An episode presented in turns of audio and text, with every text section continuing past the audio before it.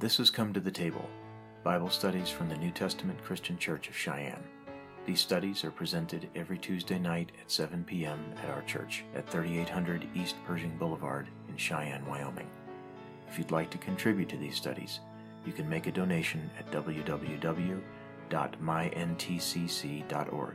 backslash Cheyenne WY dash giving. We're in Acts chapter 2. And let's just take it, well, let's pick up our context because it was two months ago that we taught in Acts chapter 1. So, Acts chapter 1, just as a quick review, uh, uh, showed us the Great Commission that was given to the church by our Lord Jesus Christ, showed us um, the promise of the coming of the Holy Spirit, which was that other comforter that Jesus said would come. That is the Pentecostal experience okay, or the very kickstarting of it. It is also the beginning of the Christian church. Acts chapter 1, actually, Acts chapter 2 will show us that here in just a few moments. But and it also shows us the replacing of Judas. Judas, who was one of the apostles, Judas, who was a traitor. Judas, who betrayed Jesus for 30 pieces of silver, off he went. He reaped the reward of that treachery, and then that was the end of his story. And so they elected, and it was really just, I think it was just about the only example of the democratic process in the Christian church was the election of Matthew as Judas's successor. And then we actually brought this out that we don't really read anything about Matthew after that. And so, well, what kind of uh, what kind of a governmental structure do you have in this church, Pastor Snyder? Well, not democratic. I'm not saying that it's wrong or bad. We're just saying that it really isn't what God intended. They drew, they drew lots to elect Matthew, and then we don't read anything else after that. And so he ended up being elected to an apostolic role, but then we don't read anything of his apostolic work or his labors. Now, it doesn't say for certain that he didn't do anything. It just means we didn't really find anything after that, uh, or after, after this mention of him in Acts chapter 1, his replacing of Judas. Yet, as we get further into the book of Acts, we'll be introduced to a man by the name of Saul, and you all know who he is. And Saul was not a good guy. Oh no, not at the beginning. He was a terror, is what he was. He was a monster and an enemy of the church, and he persecuted us, even to the point, uh, and I say us collectively, the whole body of Christ, not just this local congregation, okay? We're not exclusivists here but he persecuted believers and ran them down even to Gentile cities where he had no jurisdiction and no authority. But feeling that he did have authority over Jews, no matter where in the world they were, he presumed to track them down, hunt them, arrest them, and bring them before tribunals and things like that. Much like they do in Canada with their human rights tribunals if you are guilty of something like hate speech. It's one reason why we don't have any works up in Canada yet because the gospel does not have complete and free course. Hopefully, prayerfully, that will change one day. But all of that happened in Acts chapter 1. The election of Matthew and these other things that happened. And then we pick it up in the beginning of chapter 2. It says in verse 1 And when the day of Pentecost was fully come, they were all with one accord in one place. What's that mean? They were in a group in a certain location. We don't really know where it was. Was it an upper room? Was it a synagogue? It doesn't really mention.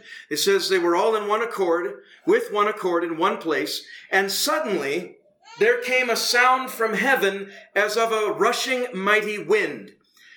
And it filled all the house where they were sitting, and there appeared unto them cloven tongues like as of fire, and it sat upon each of them, and they were all filled with the Holy Ghost, and began to speak with other tongues as the Spirit gave them utterance. And there were dwelling at Jerusalem Jews, devout men out of every nation under heaven. Now, when this was noised abroad, the multitude came together and were confounded, because that every man heard them speak in his own language. And they were all amazed and marveled, saying one to another, Behold, are not all these which speak Galileans?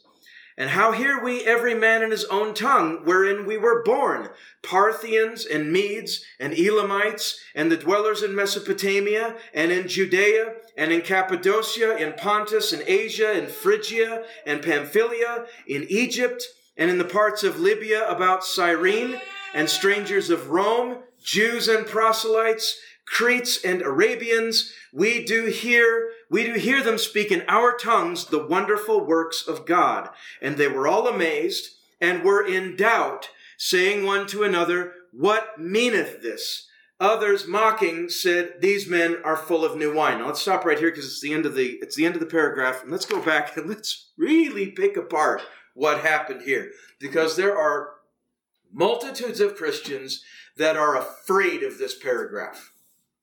They are afraid of this whole chapter because of what it implies, okay? There are multitudes of other Christians that are not necessarily afraid of it, but they have simply they have pigeonholed it in their minds as being a historical episode, and that's it. it. has no bearing on the church today. It was just something to kickstart the church at the very beginning of this thing. Both camps that hold that particular opinion where this scripture is concerned are wrong. And we'll get into that in greater detail as we get further along in the book of Acts. You'll find that this is not the only occurrence of this kind of a miracle, okay? And if you're getting ready to dismiss us as just a bunch of crazy Pentecostals, we're not. We might be a little crazy, but we don't really wear the Pentecostal label. And we'll perhaps that'll come up with, with greater expectation later on because there are things that Pentecostals do that aren't always scriptural.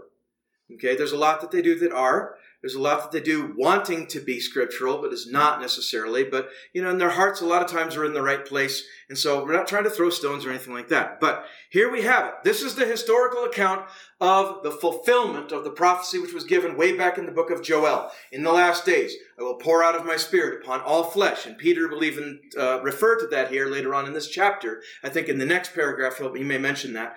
Um, this is the fulfillment of that scripture.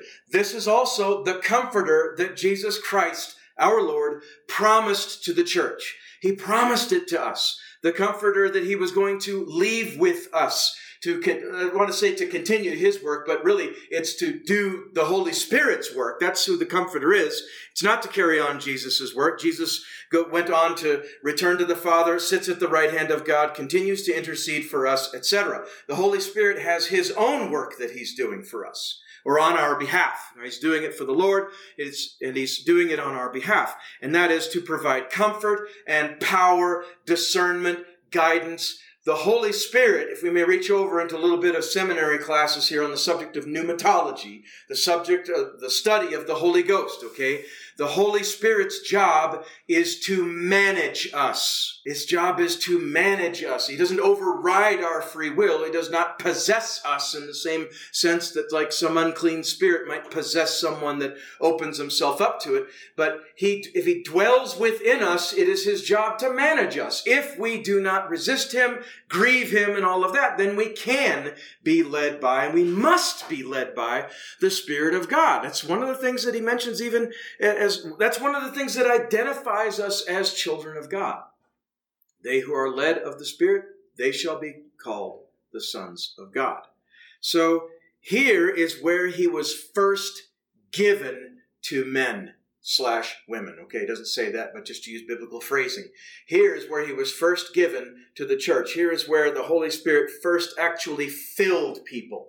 So, well, do you mean that that never happened before? No, not really.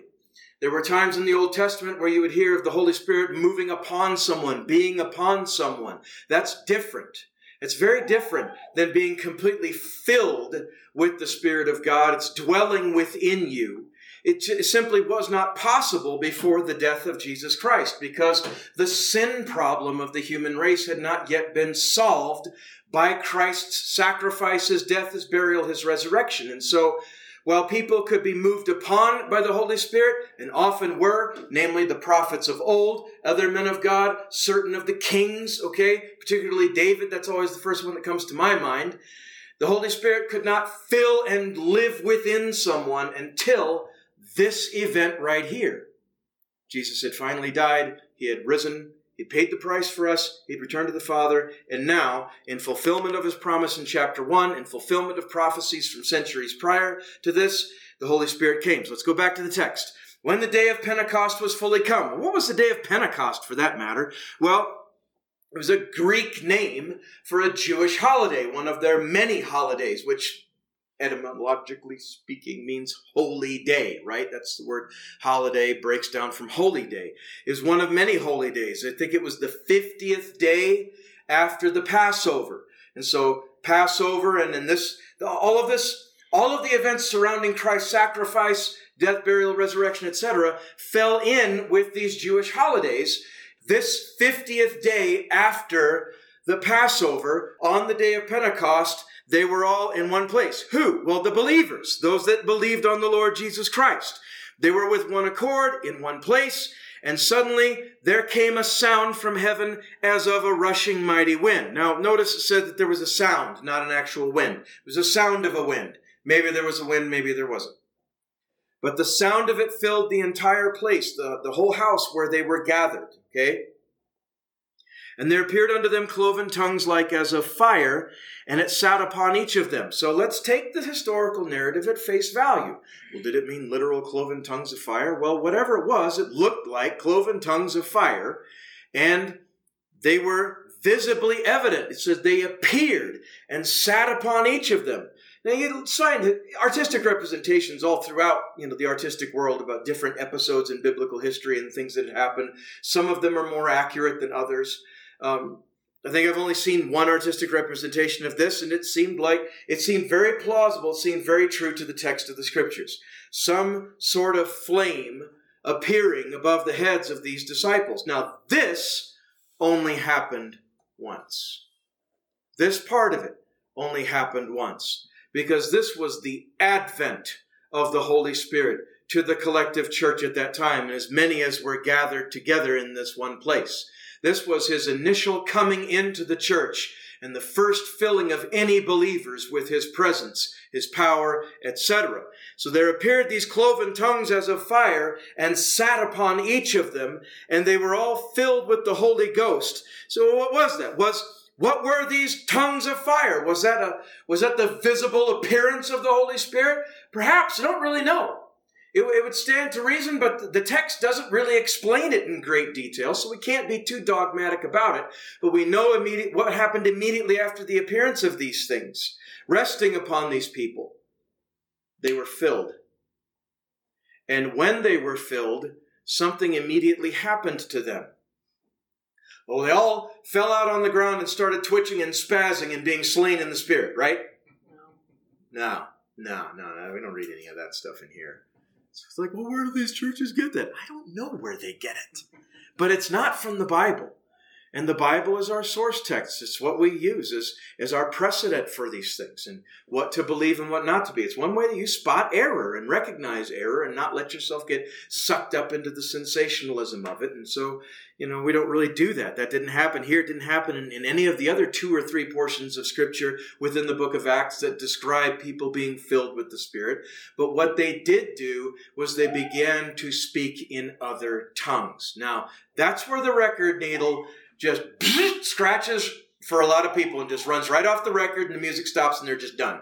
We're like, oh, okay, I'm out. Y'all are crazy. No, we're not, and neither were they.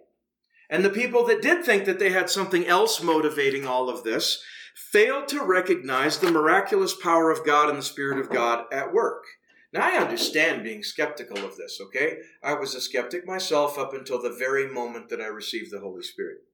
I mean, the moment but God just didn't care about my own skepticism. We're not teaching about my own experience. We're teaching from Scripture. This is the historical narrative and how it happens. They were all filled with the Holy Ghost and began to speak with other tongues as the Spirit gave them utterance. Now that's another key to understanding this particular kind of miracle slash spiritual gift because it's actually both, okay? It is a miracle and it is a spiritual gift as explained exhaustively by the apostle Paul over in his letter to the Corinthian churches, trying to straighten out their charismatic excesses, which were not all scriptural, okay? It was both. It says, as the Spirit gave them utterance. That's the key to any kind of manifestation of genuine tongues. It's not just something, when it's genuine, it's not just something that the Christian just, bleh, just starts with, making it up out of his own imagination.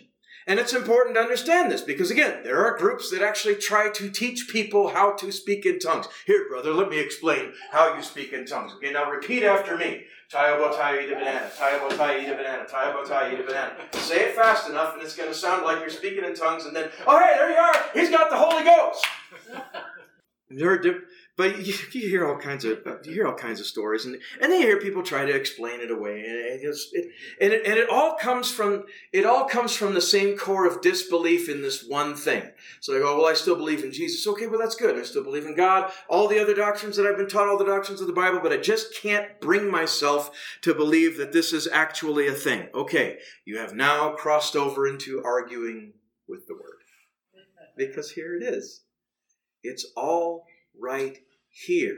And let me ask you this question, okay? What's the difference between the between the church here, the brand new, newly born church right here in Acts chapter 2, and the church now?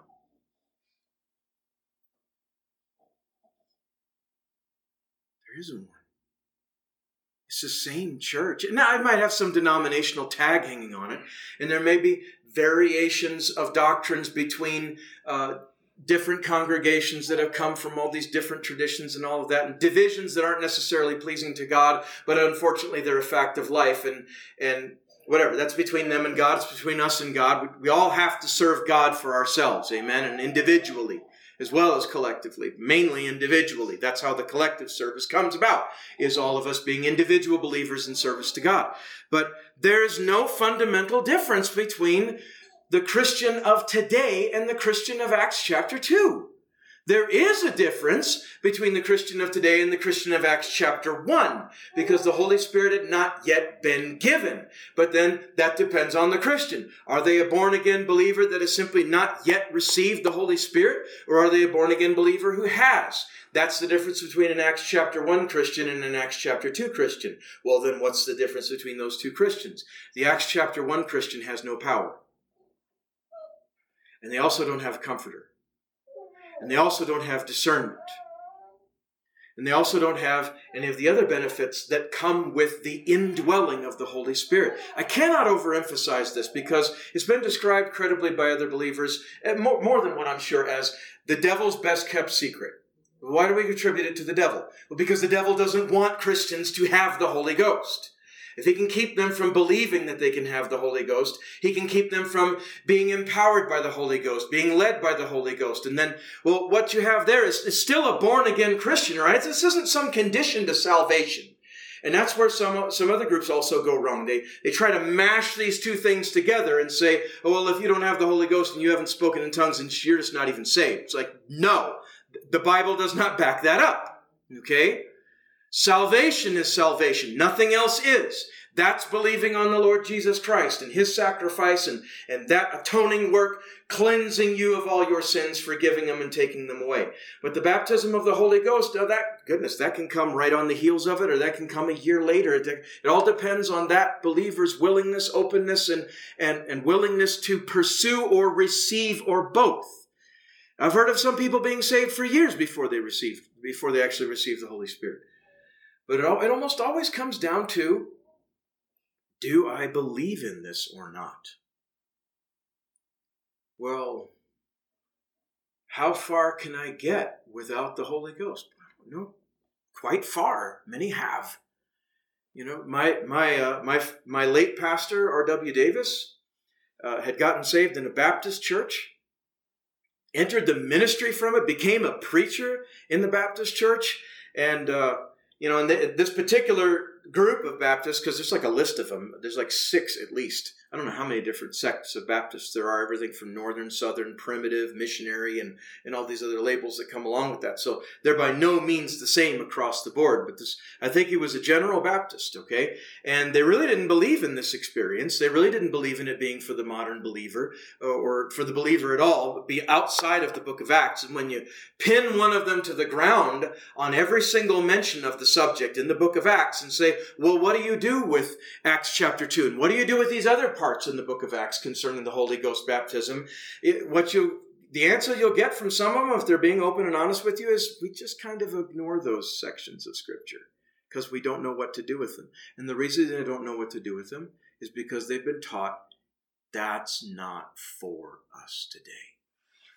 Well, my question for that is why not? I've never heard a clear answer from anybody. So let's go back to it.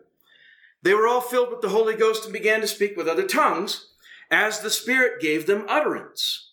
And that's the key, as we just said. It says the Spirit gives utterance. It's not as somebody just makes it up and then just goes with it and tries to sound good. Some folks have prayed in Spanish in an English speaking congregation to try to make it sound like they were praying in tongues. It's like, well, no, you're praying in Spanish. Bravo for that, whatever. But that's not the same thing as the Spirit giving utterance on praying in a heavenly language. Okay? Let's move on. And there were, verse 5, and there were dwelling at Jerusalem Jews, devout men, out of every nation under heaven. And when this was noised abroad, the multitude came together and were confounded, because that every man heard them speak in his own language. Now, this was the miracle of it right here. The gift was of speaking in tongues. The miracle was its manifestation in that all these people were praying in a language nobody knew. But then all these people heard about it. It was noised abroad and they came together to see what was going on because that's what people do. Whenever there's a fire, you always have people that are rubbernecking and gawking at that thing. True fact. I watched a house burn down once. It was epic. Okay? It's just something about that. Just torch that dude. That's why people like bonfires and roasting things over. There's something about watching a fire. It's true in the literal sense. It's also very true in the spiritual sense. They heard about this crazy thing going on because that's what it was to them. They didn't know what to make of it. And so they all came to see. And then the miracle of it was this, okay? This group of people, and we don't know uh, exactly how many there were, this, this group of people praying or speaking. Now, it doesn't say they were praying, excuse me. They were speaking and all of the people, there were like 15 different nations, nationalities, or ethnic groups that were mentioned in this list here, in this paragraph. From all over the region, clear out across North Africa into parts of Libya and parts of Rome, which is, uh, uh, that's, that's across the sea from Libya, quite a ways, over there in what would become Italy, okay, and other parts uh, all throughout. Phrygia, parts of, parts of the Greek Empire, Pamphylia, Egypt, Rome, Jews, proselytes, Cretes, Arabians, people from clear up from the Arabian Peninsula. They were not yet Muslims. That was still a few hundred years away. They had all gathered to watch this event, and they all heard their own language. This wasn't a case of, though, well, they just all spoke the same language and they were hearing different dialects. No way, man because the folks in Rome were speaking an ancient Latin or Middle Latin. I don't know which version of Latin they were speaking at the time, but they were speaking Latin. The folks from the Arabian Peninsula were speaking one of the Semitic languages. You ever look at those two languages? They're nothing alike. I mean, not within a million miles of each other. The one reads left to right, the other right to left. One has vowels, the other doesn't. It's like these things are as, as unrelated, or Arabic is unrelated to Greek and uh, Latin as Chinese. We're very close to it. Entirely different linguistic systems. There was no chance that this was anything other than a God given, God sent miracle of the Holy Spirit. They heard their own language. No matter if they were from Crete or from Arabia or from uh, Cappadocia, Pontus, Asia, which was up there, actually Asia Minor, which is modern day Turkey now, Phrygia, all these different regions, Mesopotamia, all of this stuff. It didn't matter where they were from. They were all hearing their own language. And so, of course, they were marveling at it. But what was it that they were hearing? I can't think of a more glorious example or a more glorious way for the giving birth to of the church, if my English is at all proper on that. Forgive me if it's not they were all speaking by this miracle of the Holy Spirit. They were all speaking and proclaiming the glorious works of God. So I want you to picture this in your mind for a moment, if you would. Picture yourself there, not as one of that group that was doing it, but as one of that group that was uh, observing it and on the receiving end. Or actually picture yourself as one of the group that was doing it. Either way, either way, they were speaking what they didn't even understand. There's no mention of them understanding it. There's no mention of them not understanding it, but they were speaking languages that they did not otherwise know. And the people gathered heard it. And they were, were they hearing? Well, they, they weren't hearing them glorifying themselves, that's for sure. They were speaking about the glorious works of God. They were speaking about perhaps the things that God did in the Old Testament, how he brought the Jews up out of bondage in Egypt, and how he worked miracles in the midst of them, and how he judged nations, and how he how he manifested himself, and perhaps how he how he stopped the earth that one day when, when the sun halted in the sky during that battle, and they just needed more time to win, and they spoke of perhaps that glorious work. Perhaps they spoke of all of these wonderful, glorious works of God. They spoke of the crucifixion. We don't really know which works they spoke of, but what they were speaking of, all of it glorified God in the languages that all of these other people could understand. What better way to start the church than with a miracle, the likes of which had never been seen?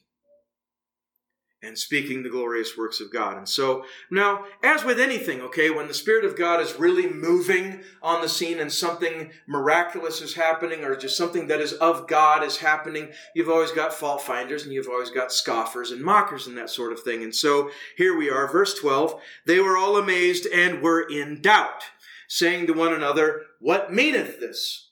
Others mocking, because you always have mockers too, others mocking said, These men are full of new wine. That's what they said. And then Peter, in the beginning of this next paragraph, in verse 14, speaks up to their defense. And it says, But Peter, standing up with the eleven, lifted up his voice and said unto them, Ye men of Judea, and all ye that dwell at Jerusalem, be this known unto you, and hearken unto my words. Hearken to my words. For these are not drunken, as ye suppose, seeing it is but the third hour of the day, but this is that which was spoken by the prophet Joel. And it shall come to pass in the last days, saith God, I will pour out of my spirit upon all flesh, and your sons and your daughters shall prophesy, and your young men shall see visions, and your old men shall dream dreams. And on my servants and on my handmaidens I will pour out in those days of my spirit, and they shall prophesy. And I will show wonders in heaven above, and signs in the earth beneath, blood and fire and vapor of smoke. The sun shall be turned into darkness and the moon into blood before that great and notable day of the Lord come. And it shall come to pass that whosoever shall call upon, shall call on the name of the Lord shall be saved.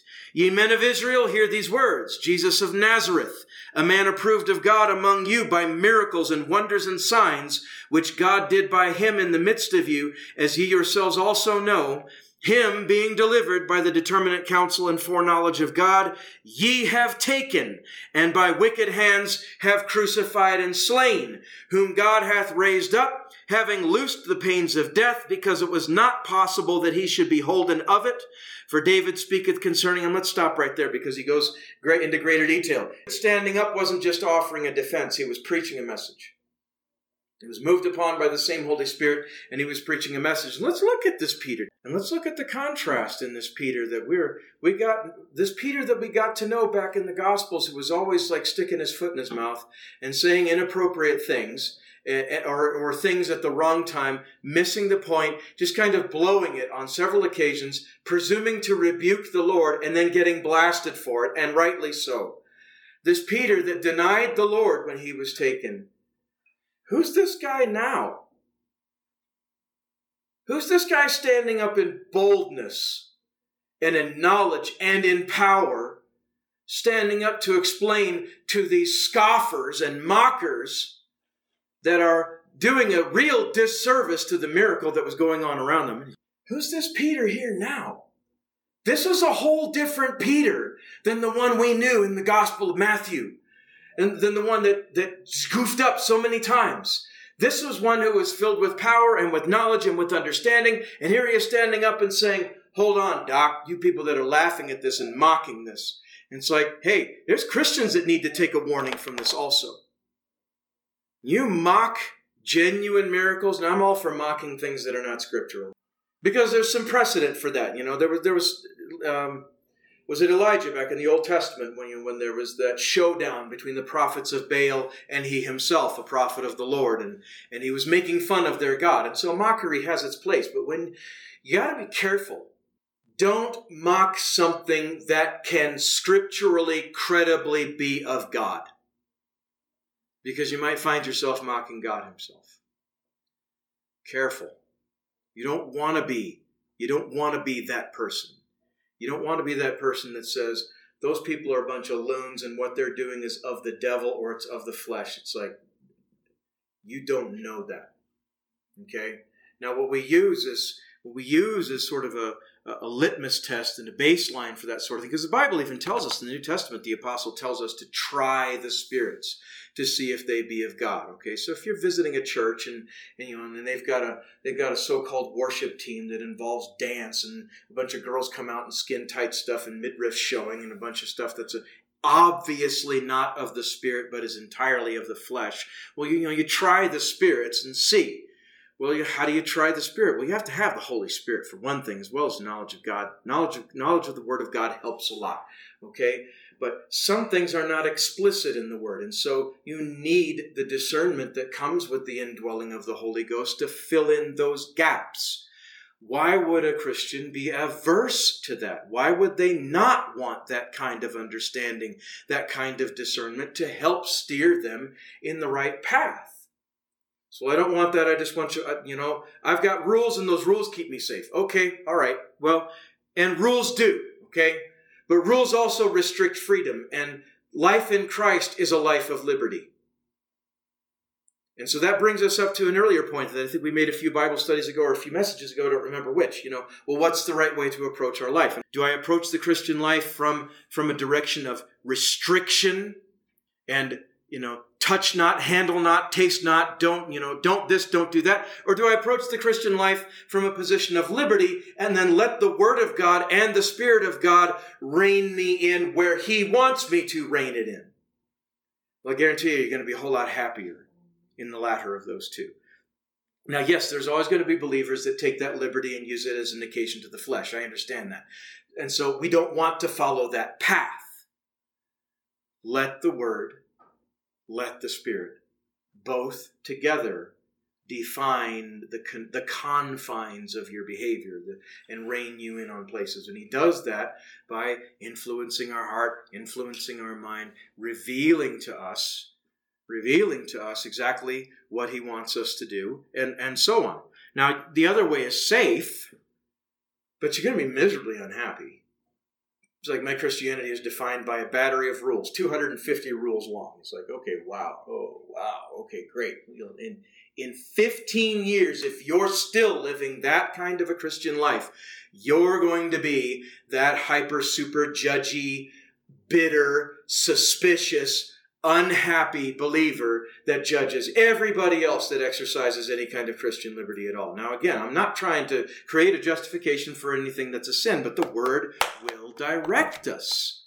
That's the thing. The Word and the Spirit both will direct us. So, so, so what we're what we're demonstrating here is two extremes, which so many things in the Christian life we find our liberty right in the middle, between those two extremes. Whom the Son sets free is free indeed. That's liberty.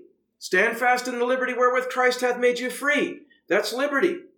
So they were all amazed. They were in doubt. Peter, standing up, explained exactly what was going on. And I presume that some of those scoffers, he really shut up with this because he explained exactly what was going on. You're finding fault with these people because you don't recognize a miracle. That wasn't quite his words, but that's, you can extrapolate that kind of a message here with what he was talking about.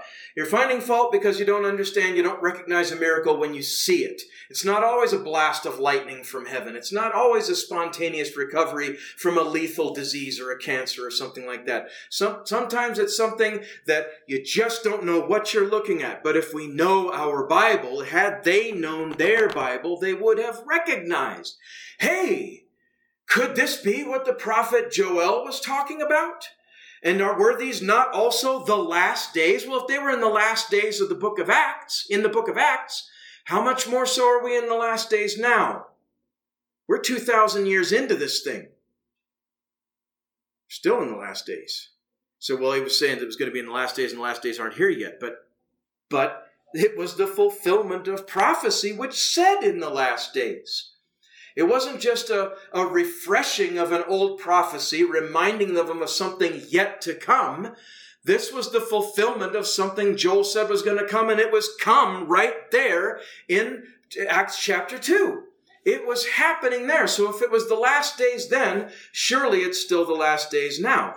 So let's move on a little bit. So he says, This is that which was spoken by the prophet Joel. And then he repeats that prophecy. In the last days, I will pour out of my spirit upon all flesh, and your sons and daughters shall prophesy, and your young men shall see visions, and your old men shall dream dreams. Now this is this is worth a whole other study right here. What's he saying? Not everybody prophesies all the time. Not everybody has dreams. And by all means, be suspicious of someone that always comes to you with, "Oh, the Lord sent me a dream last night. Oh, the Lord gave me a vision the other day." Or the, you know, and they've always got that uh, spilling out of their mouth. I, I'd say, yeah, be suspicious, but listen. Listen to them. Try the spirits to see if it really is of God, because it might actually be something of God. All that the prophecy said was that these things will happen in the latter days, in the last days, okay? And so don't be surprised if you do. But then what he says here is that your old men are going to dream dreams. But he mentions prophecies as well. It says your daughters shall prophesy. Well, what's a prophecy? A prophecy, a prophecy is a direct message from the Lord received by a person who I don't want to say is trained to recognize the voice of God because that implies that that's something you can teach. And there is a little bit you can teach about that, but that's really, that's more of a relationship thing that you just have to grow and develop between you and God yourself. But a prophecy is like God speaks to you, you know, and, and says, you know, and, and speaks to you of things that are going to come or that you need to tell someone else. That's a prophecy. That's a prophecy. And that, I mean, just look at the Old Testament for precedent on that. I mean, it's filled with prophecies. You know, you know, the word of the Lord came to, and then name the prophet because that's what their job was. And, and you know, say unto the children of Israel, say unto the, say unto Jerusalem, say unto this person, say unto uh, in the Syrian, you know, say unto or, or whoever the prophecy was for. And, and it was to Jews and sometimes Gentiles too. It was a message given to a person to deliver to someone else. That is a prophecy. So he says here in the last days, he's going to pour out of his spirit upon all flesh. Your sons and your daughters shall prophesy. So that falls to both men and women in the faith. If you're open to receiving prophecy, then he can do it. Now again, it's not something that we just conjure up. That's the, that's the key to all of this right here and where a lot of groups go wrong. It's like they think that, you know, well, we talked about this when last summer, I think when we, when we did a, a couple of Bible studies on the gifts of the Spirit, where he talks at length about the different spiritual gifts. Where a lot of people go wrong, a lot of Christians go wrong in understanding the spiritual gifts is thinking that it's like a superpower, like you're some kind of Marvel cinematic universe character. Like, my superpower is speaking in tongues. Oh, my superpower is healing. I can lay hands on you and these hands can heal. It's like, no, that's not how they work. That's not how this miracle worked. It wasn't something that was given and then abode in them for them to just use at will. It wasn't like that.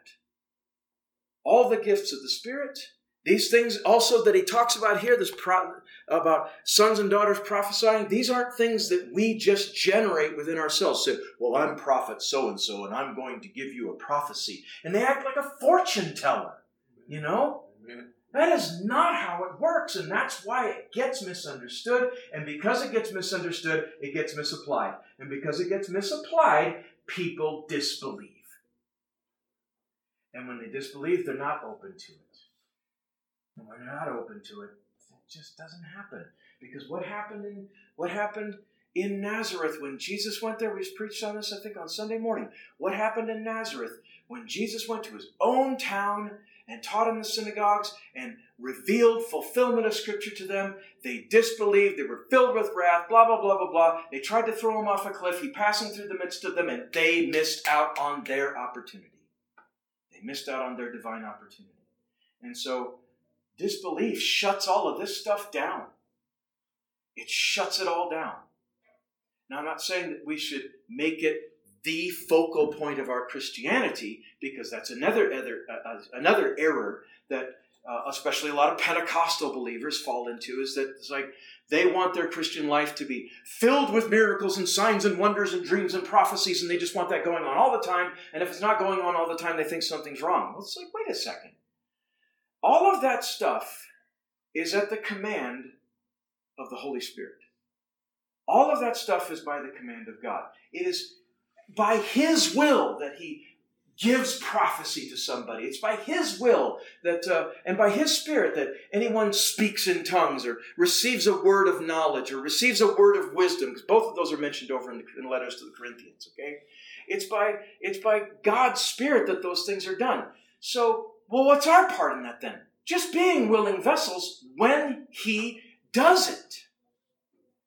There's no work involved in one of these things happening in your life. It's just you walking with God, close to God, and if He chooses and moves upon you for that, and perhaps you've coveted it because He tells us to covet the best gifts, okay? When what's the best gift?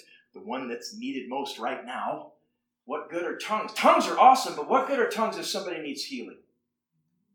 Right? And, and what's good? What good is healing if something needs to come from the mouth of God for somebody's life and their acute battle and their problem in that particular situation.